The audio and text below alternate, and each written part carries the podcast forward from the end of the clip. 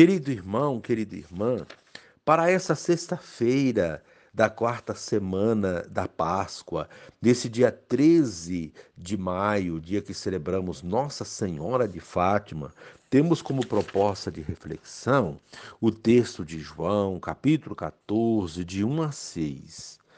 Naquele tempo, disse Jesus a seus discípulos: Não se perturbe o vosso coração.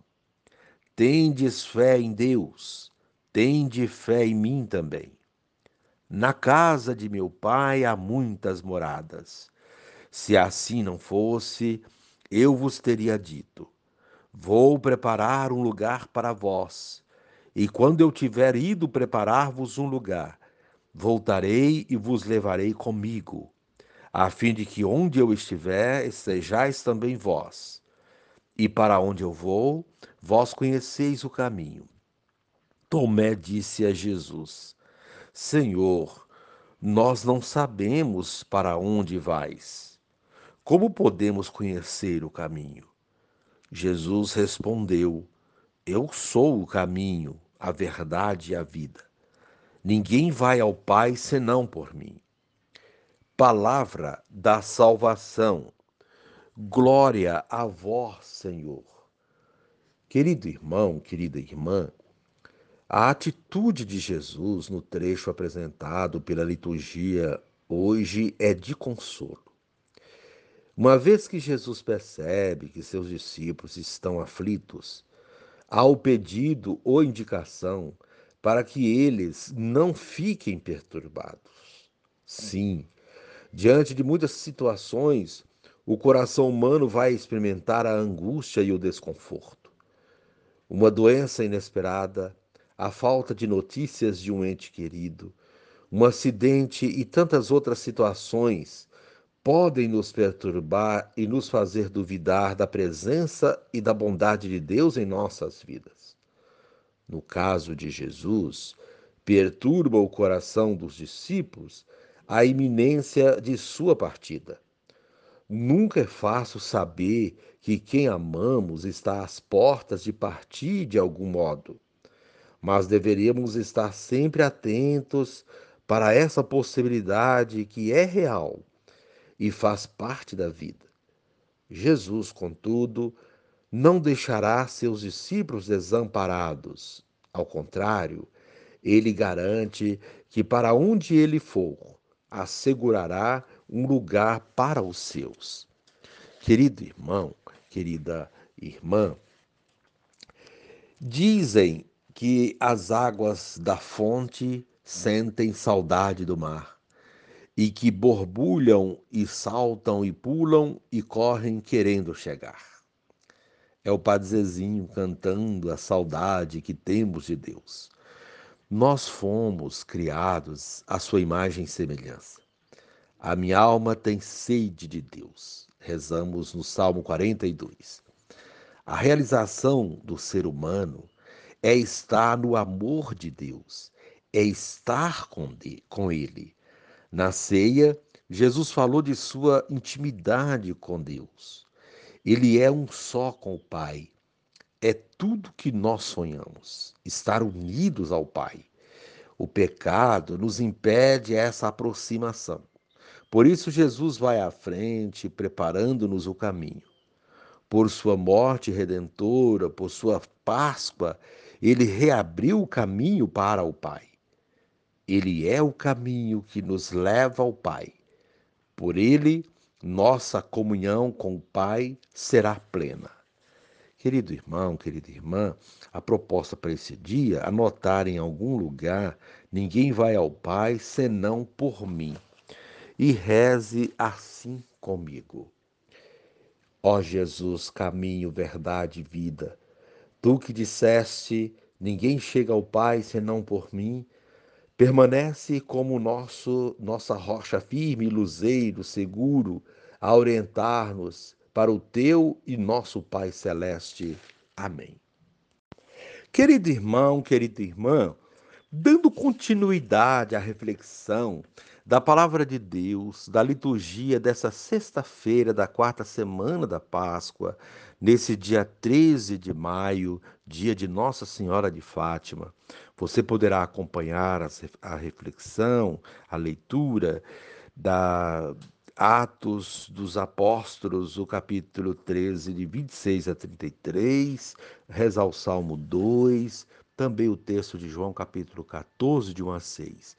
Uma vez que você já ouviu a proclamação do Evangelho com a reflexão, agora você poderá acompanhar a leitura dos Atos dos Apóstolos e a sequência dessa reflexão aplicada à vida. Naqueles dias, tendo chegado a Antioquia da Pisídia, Paulo disse na sinagoga: Irmãos, descendentes de Abraão, e todos vós que temeis a Deus, a nós foi enviada esta mensagem de salvação. Os habitantes de Jerusalém e seus chefes não reconheceram a Jesus e, ao condená-lo, cumpriram as profecias que se leem todos os sábados. Embora não encontrassem nenhum motivo para a sua condenação, pediram a Pilatos que fosse morto. Depois de realizarem tudo o que a Escritura diz a respeito de Jesus, eles o tiraram da cruz e o puseram num túmulo. Mas Deus o ressuscitou dos mortos. E durante muitos dias ele foi visto por aqueles que o acompanharam desde a Galiléia até Jerusalém. Agora eles são testemunhas de Jesus diante do povo. Por isso, nós vos anunciamos este Evangelho. A promessa que Deus fez aos antepassados, ele a cumpriu para nós, seus filhos, quando ressuscitou Jesus, como está escrito no Salmo 2: Tu és o meu filho, eu hoje te gerei. Palavra do Senhor, graças a Deus. Querido irmão, querida irmã, Hoje continuamos na reflexão sobre o testemunho de Paulo, dado na sinagoga de Antioquia da Pisídia, e de Jesus, o bom pastor, que hoje se apresenta não apenas como porta das ovelhas, como vimos no domingo passado, mas como o caminho, a verdade e a vida, único caminho para chegar a Deus Pai. Ele nos quer nesse caminho por isso encontramos no Salmo 2 da liturgia de hoje a seguinte expressão: Tu és meu filho, eu hoje te gerei. Assim sendo, a decisão é nossa de optar por ele, sendo seus filhos, suas testemunhas aqui neste mundo, ou nos tornar escravos e ir por outros caminhos, optando, optando pelas propostas que o mundo oferece. Na primeira leitura, Paulo mostra que sabe aproveitar as oportunidades que Deus e a missão por ele confiada lhe oferecem. E nós sabemos aproveitar as tantas oportunidades de evangelizar que o dia a dia de nossas paróquias oferece nas suas diferentes ocasiões e situações.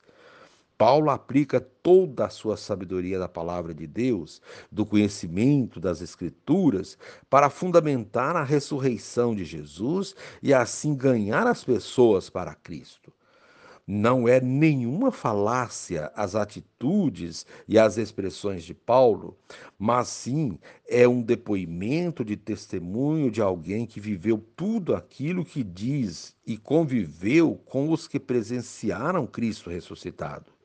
Ele é o que chamamos de testemunha ocular da história.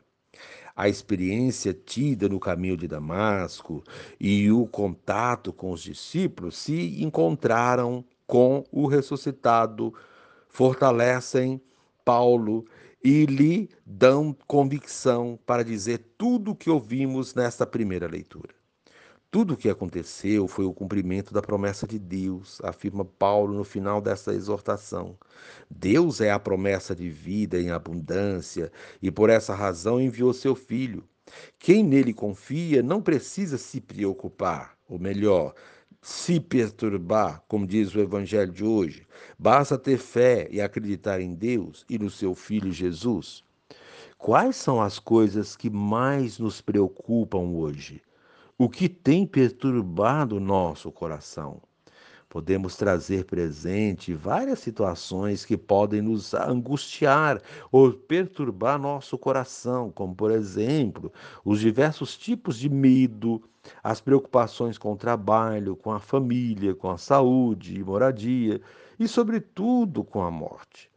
Ao dizer que na casa de meu pai há muitas moradas, Jesus quer nos tranquilizar nos dá segurança para que as preocupações do dia a dia e a preocupação com a morte não nos tire o foco da missão.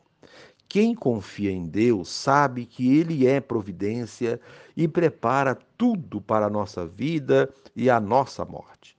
Se não fosse assim, Jesus nos teria dito, conforme mostra o texto de hoje. Jesus sempre procurou trazer o conforto e a paz para as pessoas, para que ninguém se angustiasse e ficasse apreensivo por medo do que poderá acontecer. Mas devemos crer e fazer as coisas corretamente, para que tudo se encaminhe e aconteça como Deus quer, pois Ele já indicou o caminho. A nossa missão agora é seguir por Ele e a Ele. Não façamos como Tomé, dizendo que não conhecemos o caminho que leva ao Pai. Jesus já nos disse que Ele é o caminho, e esse caminho consiste na verdade e na vida. Quem opta pela verdade e pela vida está no caminho de Jesus e encontrará no seu final um lugar seguro para descansar da missão. Querido irmão, querida irmã, sejamos, portanto, discípulos e missionários fiéis às propostas de Jesus, isto é, à palavra de Deus. Somente ela nos conduzirá ao Pai. E reze assim comigo. Divino Espírito, coloca-me no seguimento de Jesus, caminho que conduz ao Pai por seu testemunho de vida enraizado no amor e no serviço aos marginalizados. Amém.